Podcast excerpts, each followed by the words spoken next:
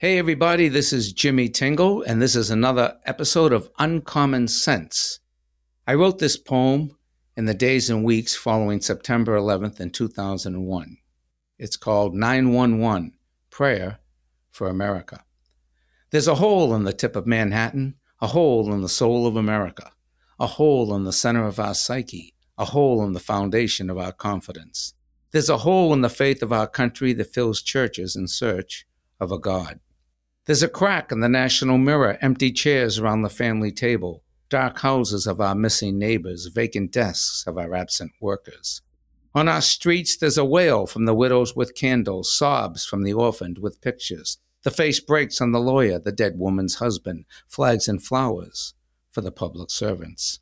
There's a hole in the soul of America, afraid with the televised pictures, numb with the morning papers, grieving for the land they loved, grieving for the land they lost, grieving for the innocent victims, grieving for the broken families, grieving for the friends still weeping, grieving for the ones who fight fire, grieving for the ones who fight crime, grieving for the city that never sleeps, grieving for the city on a hill.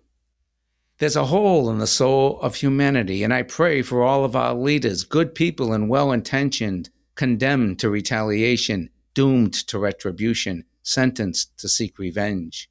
And I pray for those who go marching toward an enemy they can't even see, brave in the shadow of their fathers, brave in the duty of history, brave in the madness, brave in the sadness, brave in the blindness. And I pray to the prophets of history, privy to the word of God. Moses on the mountain with those Ten Commandments. We all tend to ignore them, they're so damn inconvenient. Jesus on the cross for the love of his neighbors, Jesus on the cross for the love of his enemies. And we love all our neighbors when it's in the national interest, and we love all our enemies when it's in the national interest. Mohammed in the Quran with words that escape fanatic followers abusing religion with hate. But the Quran is clear. If you destroy one life, it's as if you destroyed the whole world. And if you save one life, it's as if you saved the whole world. And God cries from the tablets on top of Mount Sinai, Save the world. And God cries his last breath from the cross on Good Friday, Save the world. And God cries from the dome of the rock in Jerusalem, Save the world. And God cries, and God cries, and God cries. There's a hole in the soul of his children. Love can fill the hole, and God is love. And we ask, Where is God? Strangers with shovels on the tip of Manhattan fill the hole. Firefighters from around the country drive to New York to help find their brothers and sisters. Fill the hole. Hollywood stars raise millions from victims, benefits and fundraisers and letters and cards. Boston Red Sox fans in Fenway Park sing, We love New York. Fill the hole. And the mayor fills the hole, and the governor fills the hole, and the president fills the hole, and the media fill the hole.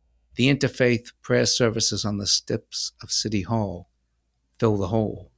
Neighbors in the park with candles try to comfort the missing girl's roommates. She was on the 106th floor that Tuesday morning. Candlelight vigils for peace fill the hole. Young people in uniform for war fill the hole. Flags at half mast and flags in our windows, the Star Spangled Banner and the prayer of St. Francis, the Star of David, the teachings of Islam, and the letters of Paul fill the hole and the hole in our soul is our cross to bear, and that cross to bear fills the hole.